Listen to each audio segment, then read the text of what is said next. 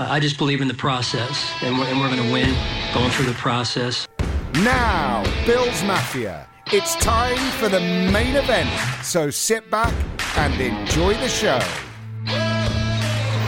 Bills Mafia, welcome to the Red, White, and Buffalo Blues. Robin, Matt here. to talk Bills with a UK twist, and it is week one of training camp. Now, is it really, Robin? Is it really training camp when they haven't got the pads down, or does that start on was it Saturday or Sunday this week when they? It's it's this Saturday. Yeah, they started the Sunday just gone, so that would be the uh, twenty fourth.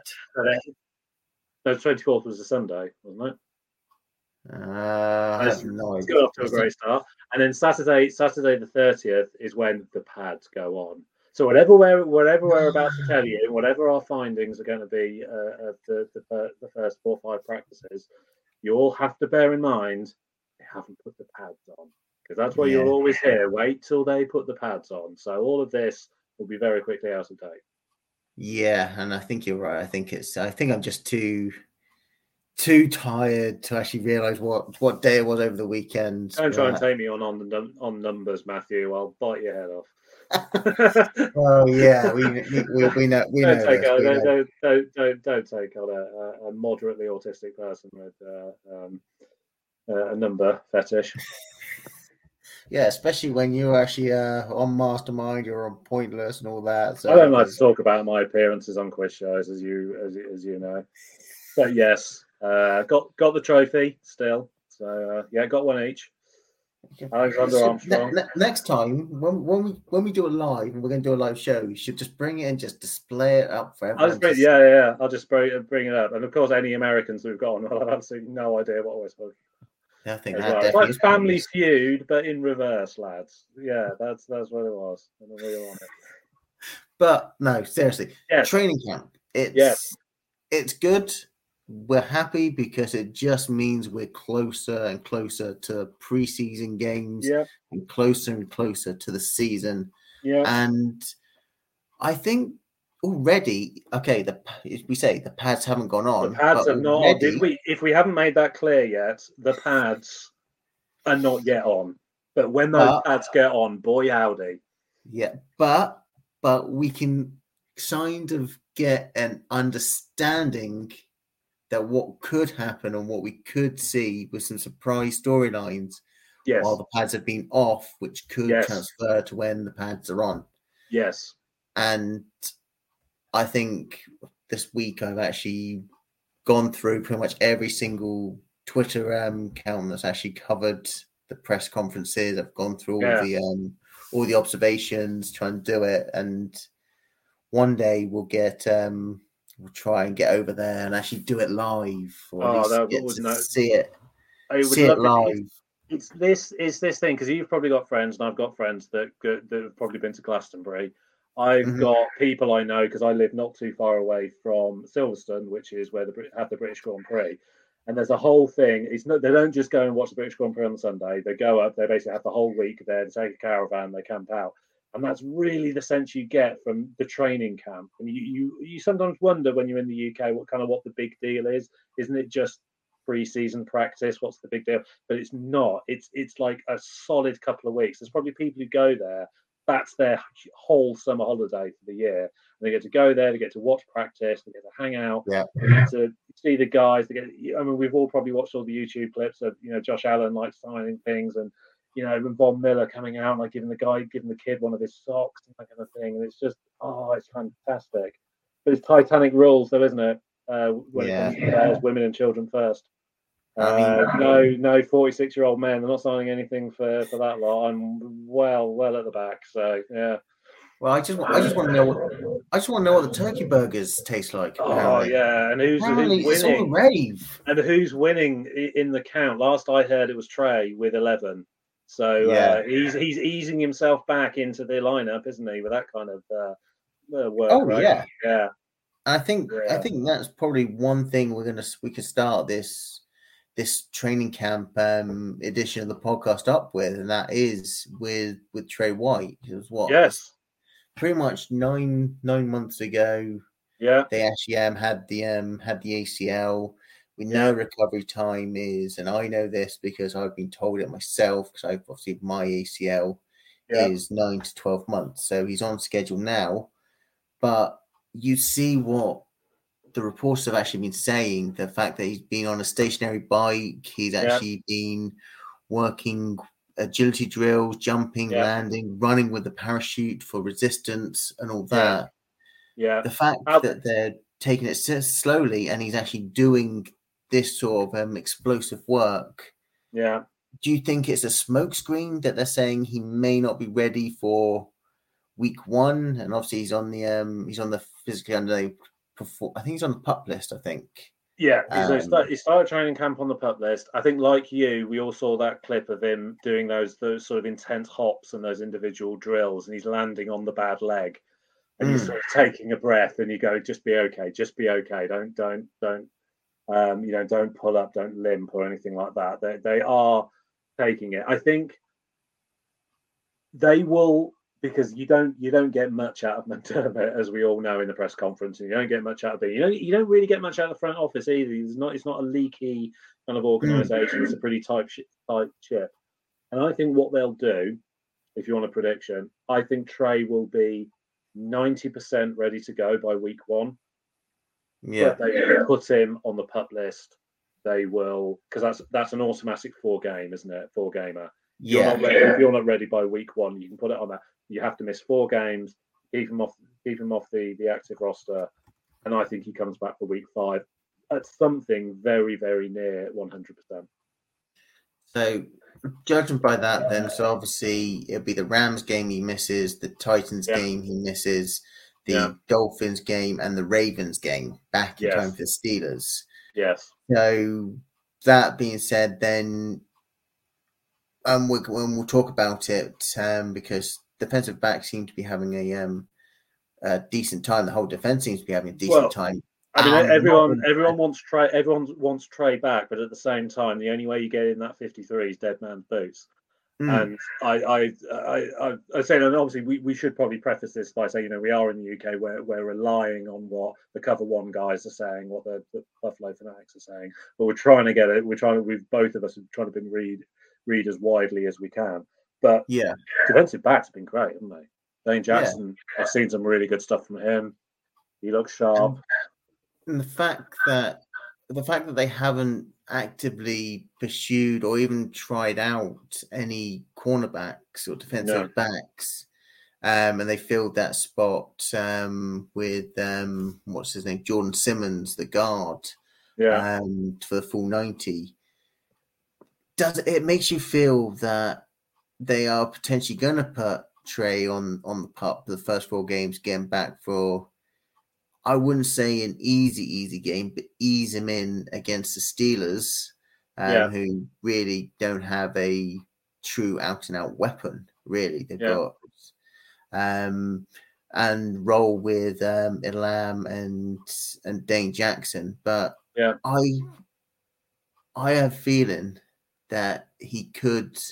I don't think they put him on the pup. I think. okay, All right. I think the fact that you've got what the 9th of September yeah, is our first game. yeah, That's a Thursday. You then Yeah. got one, two, three, four, five, six, seven, eight, nine, 10, 11 days. until the game against the Titans. yes, So keep them out of pretty much the preseason games. Actually, gently wear them in, or wear them in gently. Um, work him in. him in into the practices. Yeah. and sit him out for that Rams game. If we take the loss on that game, we take a loss on that game, which hopefully we, we don't.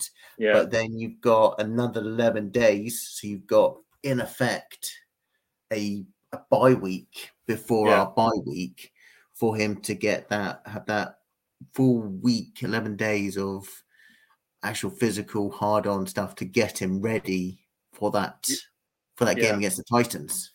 Okay. Yeah, no, that's an That's- interesting, interesting counterpoint. Yeah, okay. I mean, Um, it's one thing that we can, if we do get one of the Bills beats guys, or or or if any of the Bills beats guys or the cover one guys actually do listen to us or could answer that question, that would be that'd be great because with Trey and I say what we've seen him do, who knows? And the fact that there's no leaks, as you say, it could be Hmm. very interesting to see when he does, um, when he does come back and how they actually um how they work it. Yeah, I mean, you don't see you, you we don't see it all, do we? Because they have an open practice, don't they? And then they have a they have a closed practice. Yeah, Anything we've seen, like you know him doing those extensive hops, you know him doing those individual drills, him wor- working on the bike, we're seeing that because that's what the Bills front office want us to see and want us to to, to work out. You know, they want us to be aware that that Trey's on his way back. So, Mm. as for how you know match ready he's going to be. Yes, I could, I could, I could certainly see your see your view there that they make him active, even if they don't, even if they use him very sparingly in the first four games. I think we probably are both agreed. Trey wants to be back, but sometimes Yeah. players need to be protected against themselves or from themselves from from tearing something that's not quite quite ready. So you Mm. can't you can't blame them for if they do put him on the pup list. It's it is going to be precautionary. no, exactly. And I mean, I mean, well, the defensive backs themselves have been making making waves. I think Yeah, you've you've seen that. Okay, um, we'll talk about Kaiir Elam in a in a minute. I'm on Yes. there, but Yeah. they it seems like they've actually been really aggressive um, from what what you read in the fact that they're becoming more disruptive and actually a bit more physical on that line to Mm. really pop it into um pop it in and even fight because I think Leslie Frazier did come out and say that there is now quite a depth on that cornerback chart and Mm. it's going to be harder for for them at the end to make a decision on which five or six guys, most likely five guys, they're going to take forward into the 53 because you've Mm. got you've got Nick McCloud who yeah, signed as undrafted last year, spent some time with the Bengals, came back to us. He's had a few in forced a few incompletes, a couple of good pass breakups, picked off two interceptions. I mean, Mhm. okay, it is Matt Barkley, but ads not yet on. yeah, but he's had one-on-one matchups with um with Diggs, so he's really getting involved, and they've actually he's making that impression that you get your reps against your Diggs, against your Davis, against your McKenzie type Mm. guys, and it really it really shows how much McDermott and his defensive back um, background, obviously when he was at Yes. William and Mary, it was, it was a safety there, and the way he wants that the defensive backs to work, having Poy, um, Hyde, and Poyer back there, it really makes you feel good and makes you feel kind of less panicky. Obviously, Yeah. of Trey's um, of Trey's injury. Yeah, yeah, they they really haven't panicked, have they? I mean, we you know we we we almost forget that Trey was out since the the Thanksgiving game, Mm. and so we had to play the rest of the regular season plus the two playoff games without Trey, and we you know we did all right. And I think they seem to have a lot of confidence in the guys that they the, the guys that they've got. And like you say, they're going to have a hell of a headache trying to get that down to five people because uh, okay, if Trey comes and he's not one of the 53, because I suppose one argument is from playing on the pup list, he then doesn't need to be part of the 53, does he? So that kind of opens up a, an extra an, an extra spot. But yeah, you got you got Nick McCloud. Who's the other guy I was looking at the other day? Um, se- secondary guy, Siran Neal. Actually, I, I think he Yeah. had some really good, good good reports as well. And he's again one of those guys that sort of fits in. You know, they like they they like the depth, and um, you know, we haven't even got to um, any of the the rookie that they signed either, have we? And No. yeah, I, I completely forgot about uh, Taron Johnson. He's there as the nickel corner. So you got one, two, three, four. If you if you, take McCloud, McCloud's looking at you 50, Exactly. 50 yards, and everyone else is practice squad. And then So- if, you do put White on um, the pup list and you give a, a McCloud, a, a Lewis, a Elijah oh. Griffin type guy Yeah. as the extra guy, when Trey comes back, do you cut one of those guys if they've impressed in those four games, or do you make that Yeah. cut at a different position? Yeah. So God, it's hell, It's- isn't it? It's, It's- I mean, God, they're stacked, aren't they? You know, you've got guys that are just absolutely You- killing themselves to try and get into this thing because they they know that this is a team that's going to go a long way. But yeah, God, oh, you talk you talk the talk is that defensive back, especially cornerback, with Trey out would be a weakness. But again, again, we'll remind everyone there's no pads at the moment. No, no, no, no. In Yeah. case some of the some of the listeners have forgotten, the pads Yeah. are on. You got to wait till Saturday. Let's see how they are. There's, there's all those OTA heroes. The the weakness could in turn be a strength. The fact that they're all being that aggressive, having that Hmm. thinking, okay, Trey's Trey's still coming back from his ACL. There is a chance if they put him on on the pup list that I can get that spot, and who Hmm. knows in that four weeks that I actually Hmm. do enough to get that to get that spot because you know they're going to run anyway with Elam, Taron Johnson, and Dane Jackson with Hyde and Poyer. They're your five defensive backs. Yeah, it's, it's five.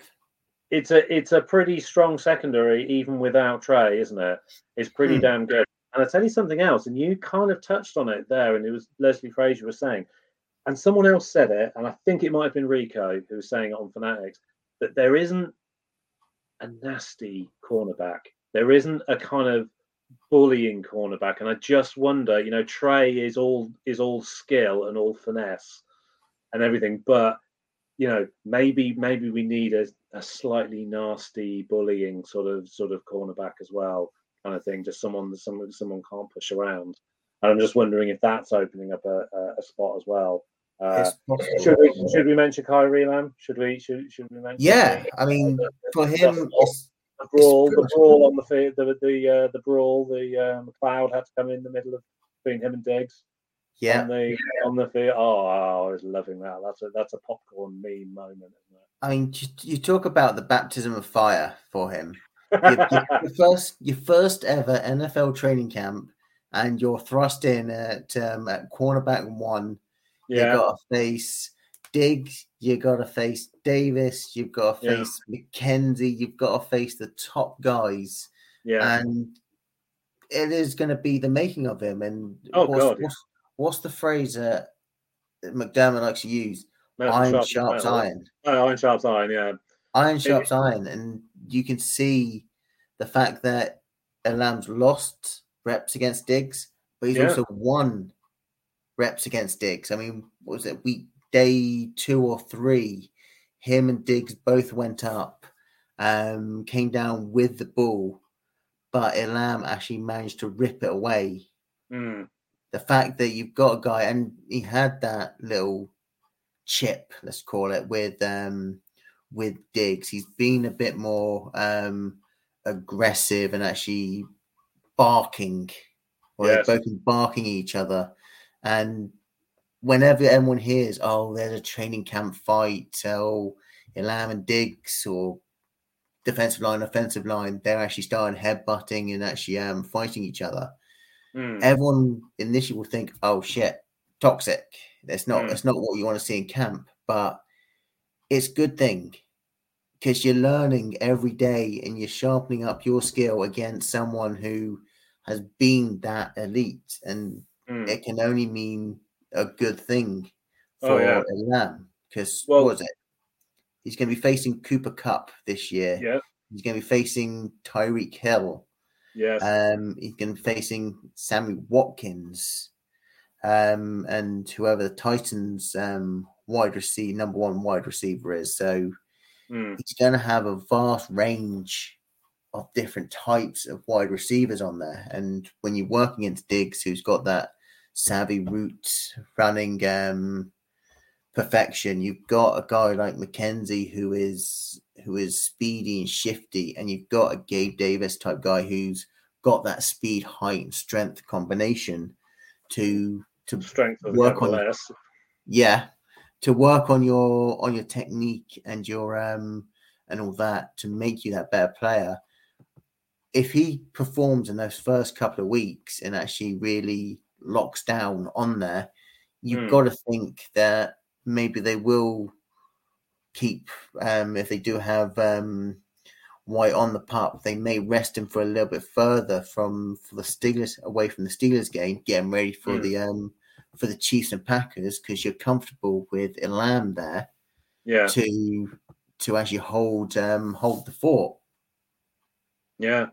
Well, I you remember the uh, the draft video of Ky- Kaiir Elam? He's sitting there with his A4 uh, writing pad, and he's like showing Mm. everyone his notes that he makes on every play. That young man is going to be running out of writing pads. I hope he's got like a stack of them where he is, because you can imagine, like you were saying, they've thrown him up against Diggs, they've thrown him up against Davis. You know, he's going to get and he's going to lose because he's a rookie, and they know what they're doing, and he doesn't yet. He's going to get beaten for power. He's going to get beaten for speed. He's going to get beaten on the route. But my God, is he going to learn? He's Mm. going to learn, and, and I absolutely love it. And they're they're they're doing exactly the right thing. He's a first round pick. He should absolutely be pushed to the limit, and it it looks like that's exactly what they're doing. And yeah, they had the dust up with Diggs. McCloud comes in and separates them. They run the play again. They walk off the field af- after that. It's like, Yeah. hey, sometimes things boil up, boil up a little bit. If, if there's if, if there be is if there is one weakness that that really I think people have um have pointed out, and I think this is probably just nerves in the um in the first couple of days, is the fact that he has been a bit hesitant to to read the receiver and actually Mm. um and jump on it. But again, that comes with experience, and when you learn from a guy like Stefon Diggs, that instantly you coming into just put yourself in Kaiir's um, shoes. You walk into your first NFL training camp, you're 21, 20, 21 years old. You've got the weight of expectation of being cornerback one whilst the star cornerback is out rehabbing. And you go up against a guy who, in the last two or three years, or even the last six years, has pretty much gone over a thousand yards and is one of the best wide receivers in the game Mm.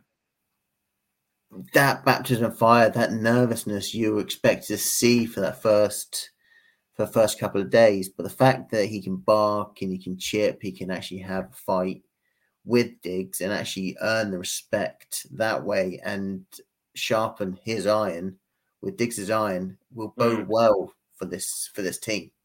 Oh yeah, no, absolutely. Well, he's um, the the other. I remember one of one of the things I said about Elam's uh, draft report is that can be a little grabby, can be a Mm. little sort of handsy. And you know, in the NFL, they'll they'll they're dying to throw a DPI flag as well. And you know, receivers are to you know going to fall to the ground.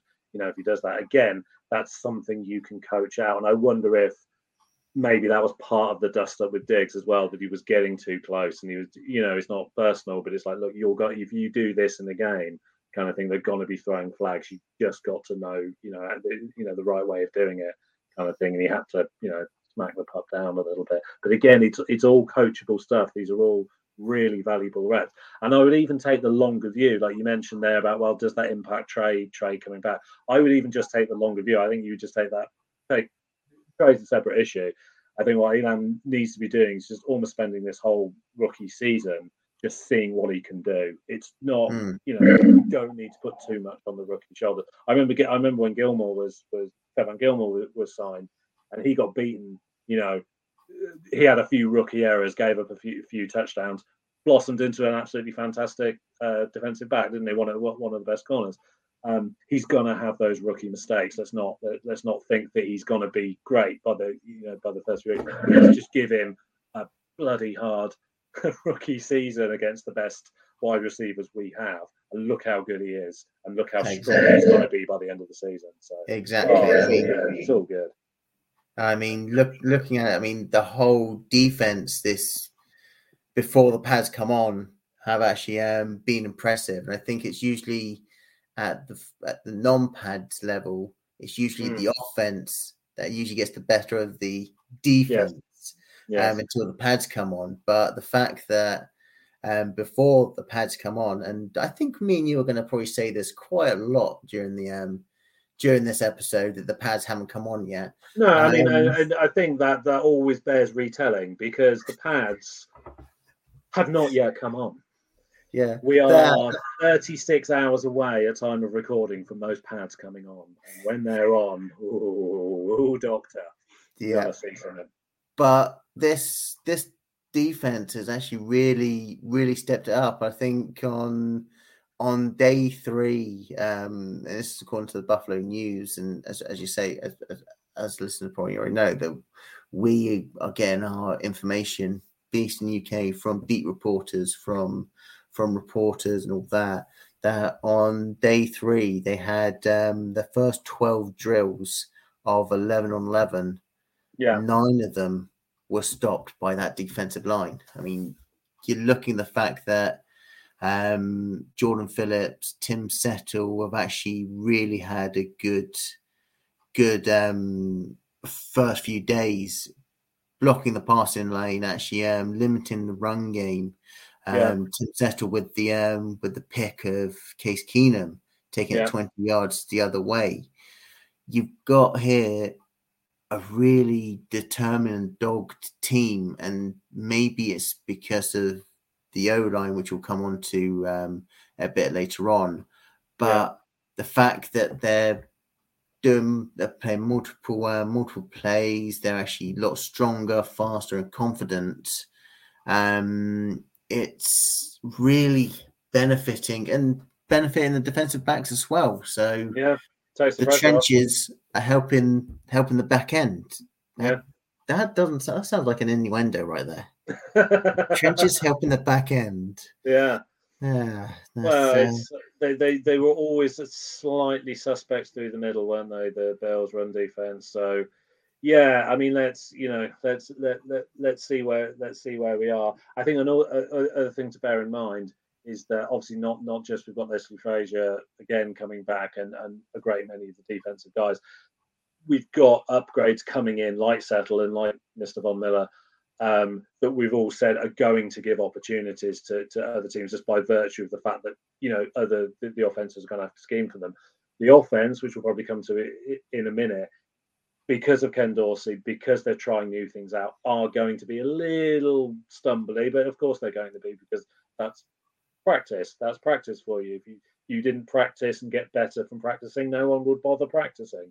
So we're, No, you know, we're trying, we're trying, we're, we're trying new things. I think the defense is much more settled and much more in the groove, and we've just got a couple of extra guys that's just going to make them even more fearsome.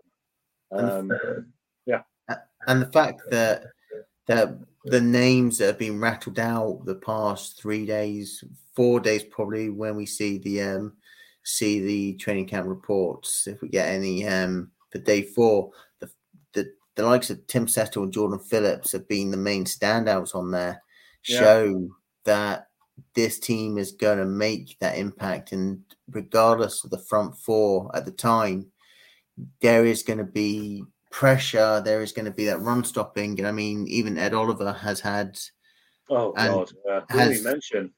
disruption and past breakups. And the fact that we haven't mentioned him Yes, and he's been that destructive yeah, shows how well other other defensive line guys are actually um, are doing. That actually that we don't talk that much about what Von Miller, what Ed Oliver are actually are actually doing. They're just doing what they do, and we're not batting an eyelid because we've got Tim Settle, we've got Jordan Phillips, we've got even the rookie, undrafted rookie CJ Brewers actually um having a good time. He could be a, a very, very strong dark horse, at least for practice squad. Um to to disrupt that passing lane, to actually um to help out in the game and give the likes of Oliver and Von Miller that chance to do what they do, explode and have an impressive camp yeah, without getting the the credit, so to speak, the the applause and all that that this um that you expect to give Oliver and um, and Von Miller. yeah. I mean, we haven't. I, I, I've not even seen uh, Greg Rousseau's name mentioned. I think Mm. not, not in a bad way.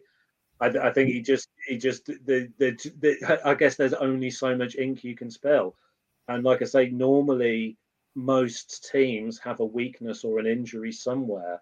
So if your ends aren't too good, then take over, and if your tackles aren't too good, they'll beat you through the middle. So the linebackers are, are, are more involved, and, and then that creates pressure on the secondary. So they've got you know they've got less time. Quarterbacks less pressured. But you've basically no. got like you've, you've got strength at virtually every position. Certainly on and certainly on the defense.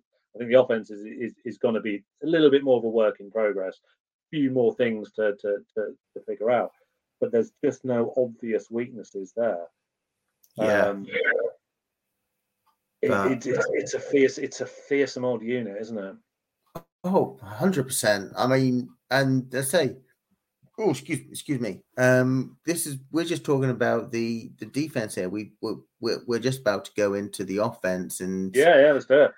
And really see what's happening on there. I mean, obviously, I, I'm trying to get. I don't know if you actually um, watched the um, on the Bills YouTube channel the um, the interview with Ken Dorsey and his um, yes. way of creating his his offensive um, identity. But Dawson Knox um, has kind of said that they've started to run a lot more um, 13 personnel. So it's your one yeah. running back, your three tight ends, Yes, I need a correction because I said I, I misspoke last week. I actually said it was three running backs and that. So I uh, sorry, hold my hold on my hand up to that one. But yeah, and, running, running with three tight ends. Yeah, and and one wide receiver. I mean, yeah, the fact that yeah, he's going to keep the same stuff as um as uh Daboll had, but building his own, adding yeah. his own few schemes in there yeah. is really, really lit up and actually shows what this offense can really do because you're seeing yeah. a bit more, a bit more um, uh, creativity when it comes to the um, to the formation and the fact yeah. that tweaking the identity and he, I know he wants a lot more YAC um YAC on there that hence yeah. why we went after James um James Cook why yeah. we got Tavon Austin in free agency, why we re-signed Isaiah McKenzie, got Shakir, and all that. The fact that they're now giving Dorsey free reign to adapt with the same terminology, terminology, yeah. sorry, the the playbook that Josh Allen knows for the last three years. Yeah. And yes, Josh Allen, there have been times that he's actually struggled in this um without the pads on, but damn, he looks good in uh, in shorts. As everyone, well, certainly, everyone certainly forgets about. There's a lot of there's a there's, there's a lot of ostensibly heterosexual men that are talking about Josh Allen, and certainly on day four that you can see their knees weaken when they talk about Josh throwing those dimes. I mean, it was a little bit of a hiccupy first couple of days. He got he did get picked off, didn't he? But, uh, but yeah, day, day, four after three whole days of of of, uh, of practice, they were just, um, yeah, they were they, they were absolutely slaying them, weren't they? And then you look, and then you look at it. The the red zone last year, we were one of the best teams, and Josh Allen's one of the best quarterbacks in the red zone. They've done red zone offenses the last few days, and they've absolutely smashed it. Yeah, so, finishing, finishing drives, isn't it? So you you can see that they haven't really skipped a beat, and once they get um, decide awesome. who their um, slot receiver is going to be. I mean, at the moment, Crowder's out with an injury.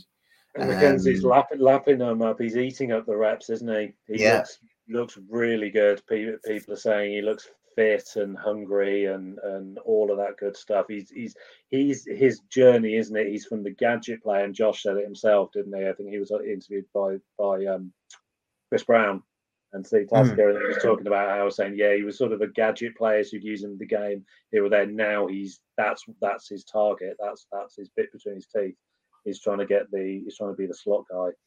Um, do, you, do you know what a tech? Can I just mention this because I had I had to look this up because I, I honestly didn't know. May, may, may surprise some of the listeners that I don't know everything about it. Uh, Texas routes. Have you, have you heard of a Texas route before? Because I honestly yeah, it's um. Oh, I know what it is. It's the two you get two wide receivers out wide. They just go pretty much straight. They potentially curl or just carry on straight. And you have the wide, you have the running back come out um, and then do the cut and actually take pretty much take the spot where the um where the linebacker, the middle linebacker would be. Okay, I, I was I was going to give you half a mark for that. I think I might round, round that up. So it's the idea is is that the tight end does a deep route because that's normally the job of the middle linebacker because that's the the, the spy because that's normally the more ah, physical linebacker. At the same time, you then do an angled or crossing route from a running back into a catching position. So the middle linebacker is then caught between do I go for, do I cover the tight end or do I cover the running back? And it, it's about creating stress points and it's really interesting that they that that's what Dorsey's looking into now. We've got Knox, you know, try and play with two tight ends, but then mm. capture running backs as well. And if you think you can cover them, we've still got Diggs and Davis. Like all of that, all of those plays, I think, are presumed on Diggs and Davis are covered. So if they're yeah, covered, yeah. look what else you can still do and be very successful doing it as well. So it's just adding you know, it's just adding more spells in the book. Yeah, I mean, the wide the wide receiver room is the one we said last week um, on the last episode that's the, going to be intriguing one. Obviously, the top three is set in stone at the moment. The fact that Kumerow hasn't practiced that much the last few days, Crowder yeah. hasn't done the last few days. Obviously, Shakir has actually done it we've seen guys like Isaiah Hodgins actually run with the first. Um, Tavon yeah. Austin's had a few runs with the first, and the, they've made plays where they have actually can. And you really like to see what now, how inventive Dorsey's going to um going to get because he can run these more these uh, 13 personnels rather than your two two tight ends, two running backs, your 22 personnel, or even your pretty much your four wide receiver sets. The fact that he can now get creativity and his identity, the fact that he wants to get those YAC yards, that we've got the players different different skill set type players. Obviously, Austin, yeah. you've got the you've got the pacey, small, pacey guy.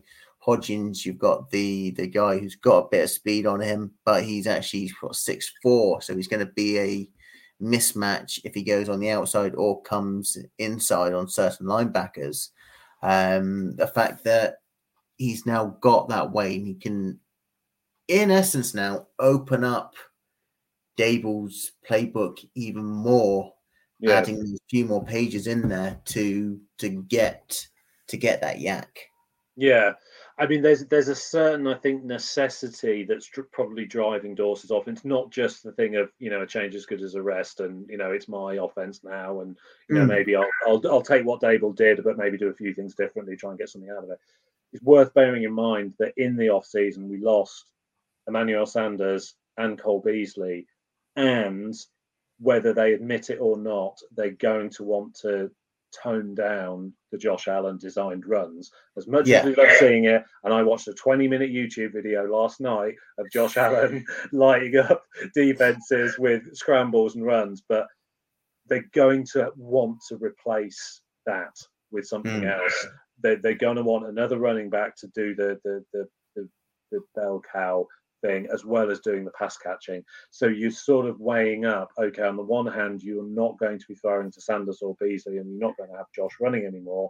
You now have McKenzie, um, Shakir, James Cook, and maybe one other person. Can that, you know, balance that particular scale? Because if they can, not just you get the production, but you get the variety of the production, makes them even more difficult to stop. And every once in a while, if you somehow manage to cover that, yeah, all right, Josh can do the odd run.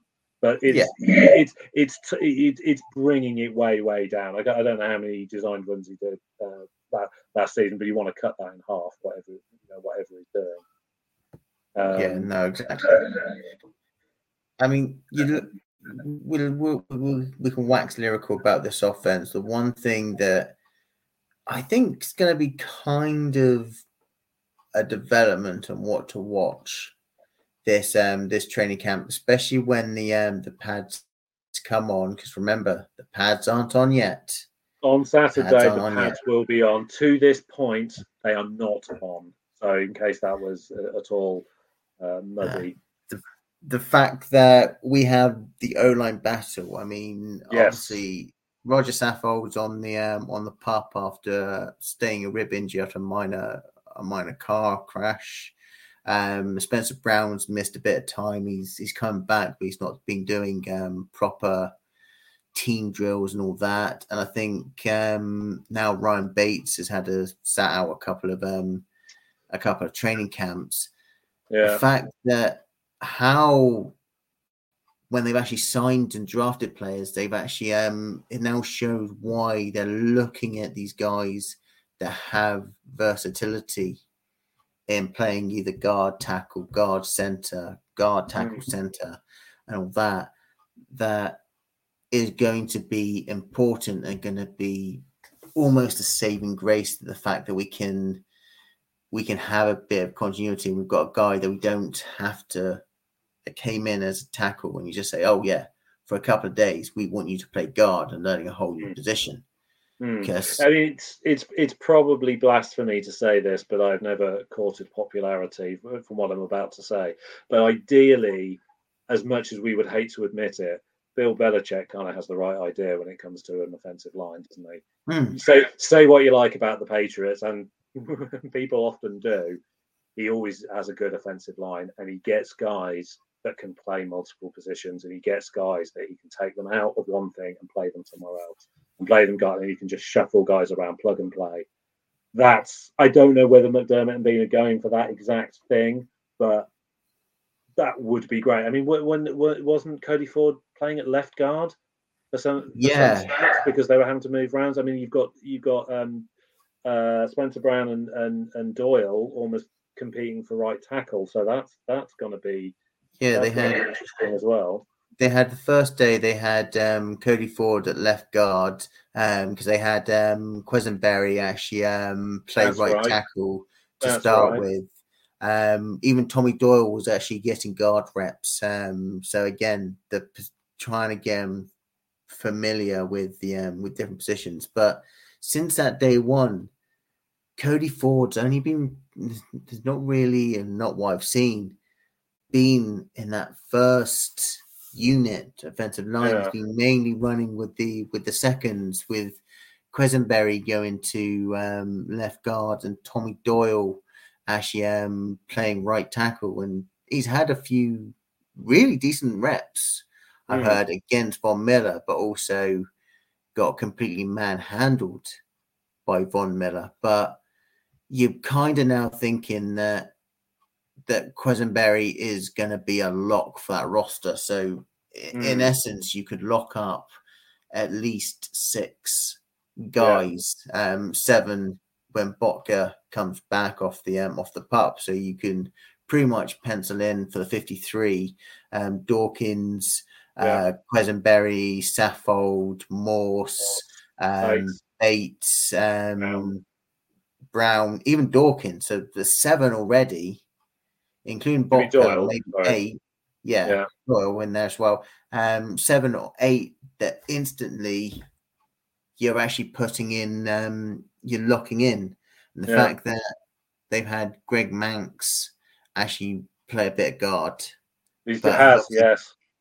And he played. I think he's played a couple of days at left or right guard. I can't remember which one. One of the guard positions. I saw I saw one as the, he was playing at right guard because I remember that surprised me because he was a sort of backup centre, but it's almost like he's a not a backup Ryan Bates, but but Ryan Bates was the backup centre behind Morse. and I think that was why they were so hesitant, Hmm. wasn't it?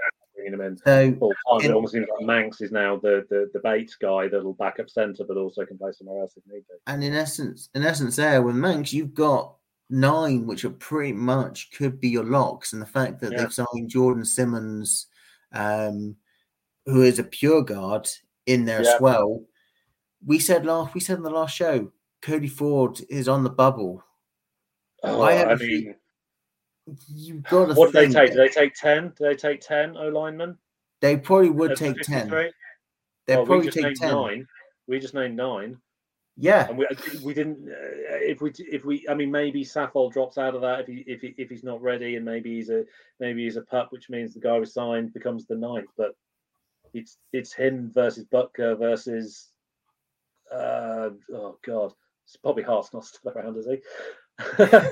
Bobby Hart's still there. Yeah, Greg, Yeah, Van, Greg Van Uh, Roten um, from the Jets. Um, we got from the Jets on there. Uh, Jordan Carper um, and a few of the rookies, Luke, Luke Twenter, um, and there are a couple other undrafted rookies on there. But if That's who he's up against now, isn't it? if He's, Cody now, he's now in the ninth or tenth place, isn't he? Yeah, if Cody Ford can't at least get a good solid, even if it's in like in segments, can't get a decent solid run of like one or two days, at least mixing in with the firsts and actually getting reps in there, and he's mainly with the seconds and thirds. I think come come September, Yeah, we, we might be seeing see you later, Cody yeah. maybe we can try and get you onto the um onto the practice squad. Who knows if it gets if he gets signed up, he might become another Wyatt Teller. You never know, but Yeah, yeah. But- may, maybe maybe a change of scenery might might you know do him good because normally if, if you've got those guys that are are sort of cut worthy, sometimes they cut them early to give them a, mm. to give them a few weeks to to, to be of value to to perhaps another team that may be struggling uh, for for for, a, for an O lineman. But it's hard to see um, guy- see a, a, a, a place for him.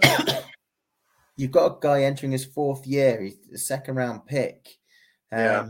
who is struggling to to beat out guys who were undrafted and late round um late round picks. yeah, he tr- well and truly is on the bubble, and I think now with I say with Jordan Simmons um, coming in, I think that that he's on the outside looking in now. Yeah. Yes, no, Yeah. I I think you're right. It, it's a shame, and there's not many Beane picks that have that certainly within those first three rounds that that, that haven't quite worked out. Mm. Um, So- he could be he could be the highest highest casualty, couldn't he?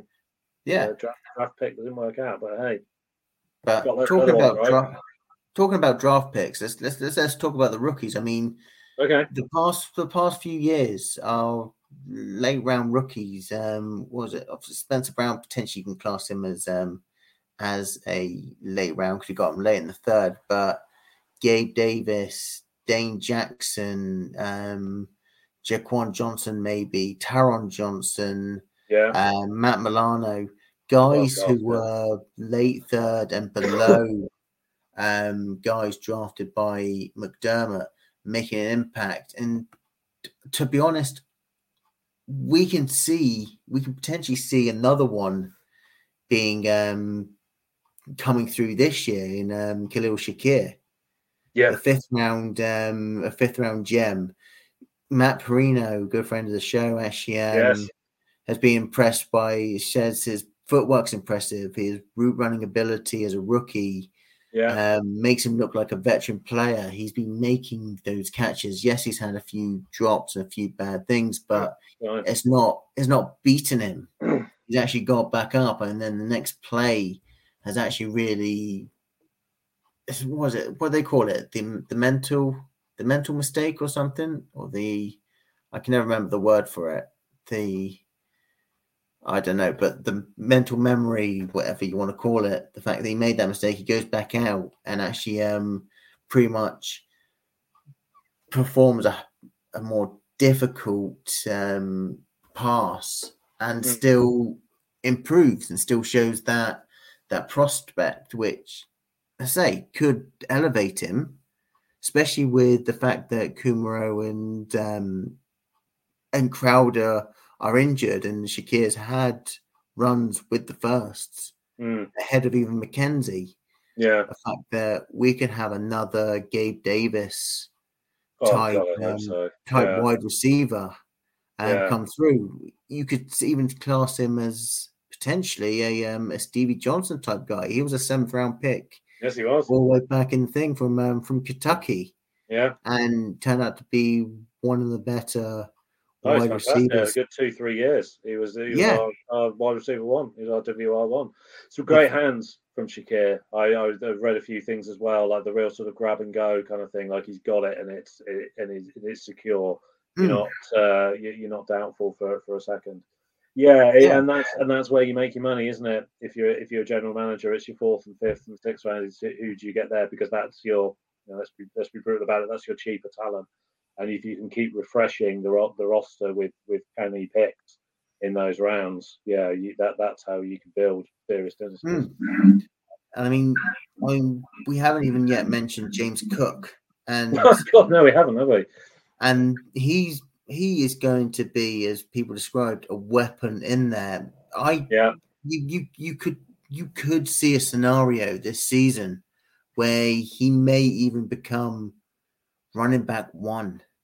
Yes, and that that is a bold a bold prediction that yes they're gonna they're gonna run Singletary um, for the majority of the snaps, but over time I can see Cook becoming that um, that running back number one because he can actually um, catch out the backfield. He's a very fluid um, route runner. He's had some great vision and speed when he's actually um, got to carry the ball. There was one play, I think he went out um, out behind um, a power run outside. Uh, no, not power run, a zone run outside the right tackle when actually um, just cut straight up field and pretty much mm. took off mm. um, on there. And the fact that he's been getting, he's one of the first mentioned in every single article yeah. that comes out each day shows that he will be that guy that can be the next, who could even be a a contender for offensive rookie of the year. Oh wow, God! That, I, I hope so. That, it, he, he's an outsider for it, but mm. you've got a guy from there that his vision, his versatility, the fact that he can run and catch, his route running ability for a rookie, a 22 year old rookie, mm-hmm. to come in and a second round pick and be a be pretty much almost as Stefon Diggs said, a carbon copy of his brother. Yes. The fact that we've got potentially and a carbon copy of his brother, which Diggs knows, um, having played oh, yeah. with him for a good few seasons and sees similarities. Yeah. The fact that you've got a guy that he is Singletary's coming into his contract year. Yeah. James Cook has got three, four, he's got four years. Yeah can you and at one point you could see him overtake and you could see Singletary say be bye bye or we'll keep you on, but yeah. you may need a bit of a discount and you probably could be a um, behind James Cook. But it yeah. sets this offense up, what we said earlier, the fact that they want more YAC and they want more explosiveness, the fact yeah. that James Cook will give them that. Yeah. Well, you've got with with James Cook. I mean, I've, I've, said this on on other episodes before. I don't think they keep Singletary after after year five because not not because I don't I dislike Singletary. I like him a great deal, but running back just isn't. It, this isn't the 1970s anymore. It, it, you know, it's not the the premier position and the way that offenses are schemed so much you can kind of sort of get a guy and all right there's Derrick Henry and there's you know there's superstar guys um, but it's it's a position where you can just sort of get a guy for five years and then get another guy. And I wouldn't be surprised if they um, either reduce Singletary to a sort of gadgety sort of role and, and, and put the workload onto James Cook. Someone actually put on social media, I should give the person the credit because I, I should have I should have written it down. But they were saying they said imagine he said imagine this for for an offensive play, you have uh, Diggs and Davis lining up in the in the uh, traditional position. You have Singletary and Cook in an I formation. Josh Allen goes down to take the snap, calls an audible. They all split out and play four wide.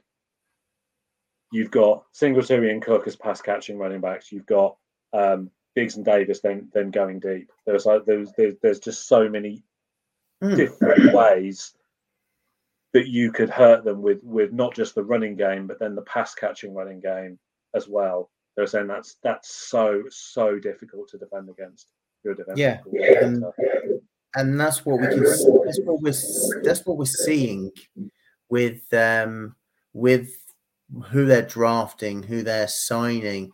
They're drafting guys that can be that multiple weapon that can that they they'll come in as a specific position, i.e., running back, but can play in the um the H back role, can play tight end, can split out, be that pass catcher, and I think that's how they want to identify this offense, and you can you'll see from now on them going for those um those type of players, and mm.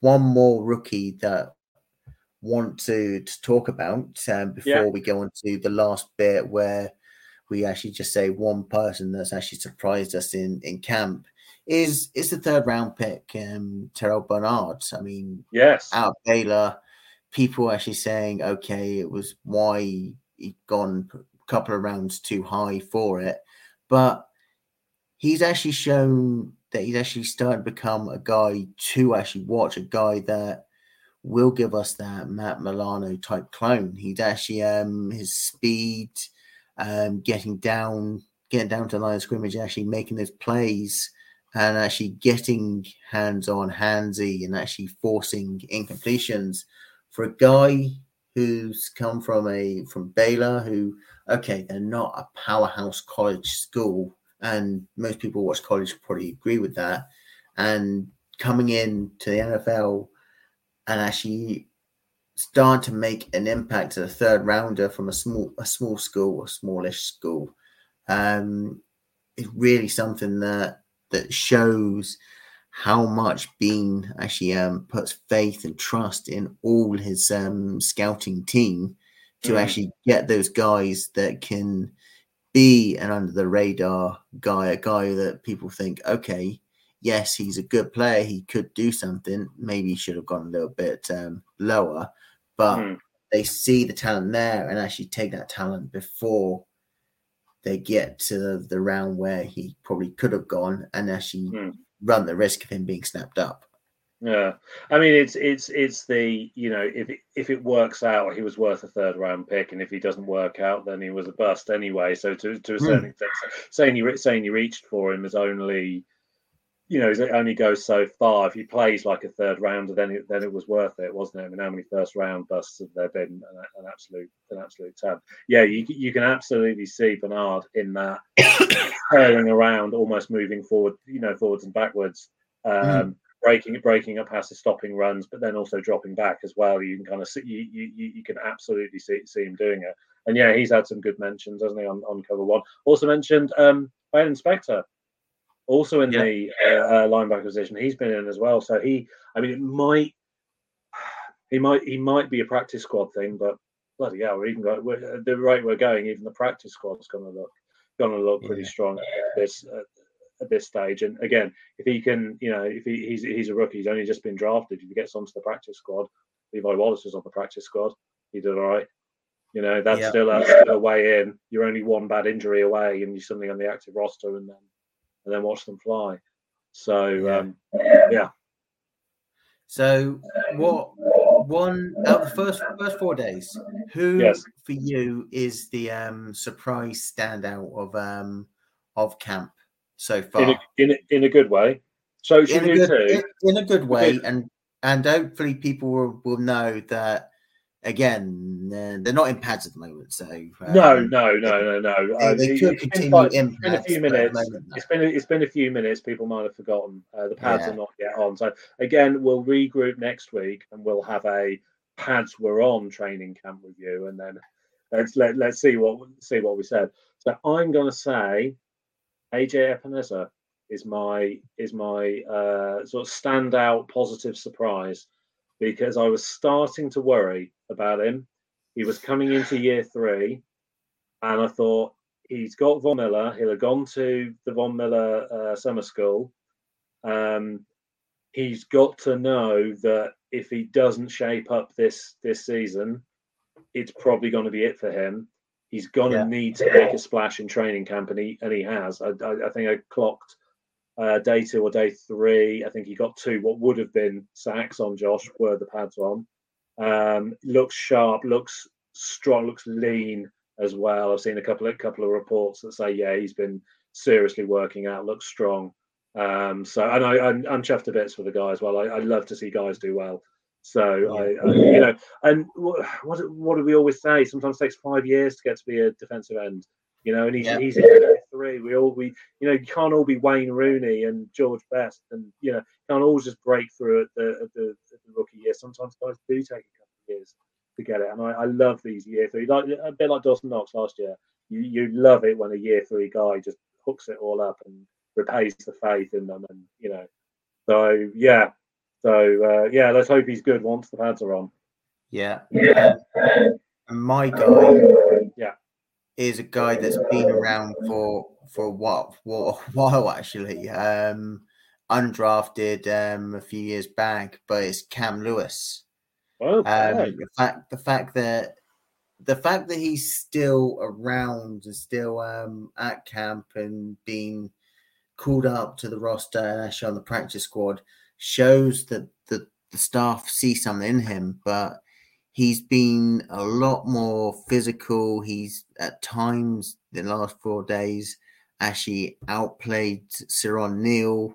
Um, has been had two great past breakups. Um, he actually um had faced Stefon Diggs. Um, and actually uh, managed to stay up, stride for stride with Diggs. Okay, conceded it. Um, but the fact if you can go up against Diggs and actually um stay with him and actually make him make that that um that tough catch, the competitiveness and showing there that he could be a guy that for a five foot nine guy, he Mm. can actually play slot. He could be a a, a- relief for Taron Johnson. How Mm. he he had he's had spells when he's come in playing on the boundary. The fact that he is a guy that's got that competitive, he's got that good athletic trait that the um that the Bills like, and even when pads do come on, I think that he is going to be a very dark horse for that Mm. um for that roster spot for that 53 spot, especially if they do put um, White onto um onto the pup list. Don't be surprised to see Lewis actually take that spot, or even Lewis to actually get that spot um spot outright. So Yeah. it's it's something to look forward to for when the um for when the pads When our pads Go on. man. Yeah. this Saturday the pads It's come a- on. and it's a busy it's a busy little room that cornerback room so he's gonna have to make a name for himself but hey yeah if he makes it in we will we'll timestamp that matt so we'll know that you uh, you made that particular uh, pick awesome Yeah, hey, hey, you know me from from last year or a couple of years back when I was with Alex. I'd making these predictions, game predictions, and all that, and nine times out of ten, I was getting them spot on. So oh fantastic I am the prediction guru sometimes. yeah. Uh, not gonna not gonna inflate my own ego, but I think that is just week one. That is week one. yes Non pads, guys. Non pads. no pads no pads uh, not yet anyway Saturday, the pads come on. They they were Oh, training. yeah. There you go. Um, the shorts that's week go one. away yeah that's week one. We've got so many storylines to talk about. We've got another three weeks, four weeks before the first preseason um, game. Um, I just want to make a note to people that if you're in and around London, um, this coming Sunday, so depending on when you listen to this, if you listen to this next week, then you may just disregard what I'm just about to say now. But if you listen to this tomorrow or Friday, Saturday, and a bit of Sunday, if you're in London, head down to the Fitzrover. yeah And actually, um, there is a uh, little meetup with the um, with Bills fans. Charlie from um, our sister show, Bills from Afar, will be there. A few others will be there. So get that sorted. We're working um, on other areas. I know the guys up in Manchester have um, junior Jacksons. I think we're working on areas in Birmingham, uh, Oxford. We're working on hopefully uh, Nottingham, Sheffield, so Yorkshire. So we're getting areas sorted for this um, for this coming year. Uh, so make sure you do listen out on on all our socials. So at UK underscore Bills, uh, at RWBB underscore podcast, Buffalo Bills UK on Facebook, YouTube, which we will start our team previews. And we've got um, the Rams up on hopefully coming out on Tuesday. We've got the uh, the lovely Hannah Wilkes uh, coming back on. I've had pleasure of interviewing her previously, and it was, it was great fun. So we're going to talk all things Rams, um, and yeah, follow Robin at Robin C Armstrong. Follow Mark at oh wait, he's not here again. Uh, he's Oh, on nice, yeah, nice yeah. Earned vacation in Cornwall. But Yeah. is um this is Sparky S. Follow me at Matt SW86. And if you haven't, I'm gonna make a plug here. If you haven't read the Fanatic Buffalo Fanatics um uh, article by by Trish, and people probably know us as Chaos underscore um Savage, or if you're on the WhatsApp group as the uh, Tyler Bass enthusiast. Oh yeah. Um, she put up uh, an article um, on international Bills fans, and yours truly was, uh, as she called it, subject 001. It's an interesting read. It was a fun interview with her, so please do check that out um, and, and give her a lot of support and follow her because she does great work writing. Um, and apart from that, it's see you see you for the next show. Um, and for Robin, Matt saying good morning, good afternoon, good evening. Thank you for listening. And let's go, Buffalo Bills. Go Bills. Yeah, not us. You don't know anything about heart. You don't know anything about work. Huh? That's who we are. Bills on three. One, two, three. Bills.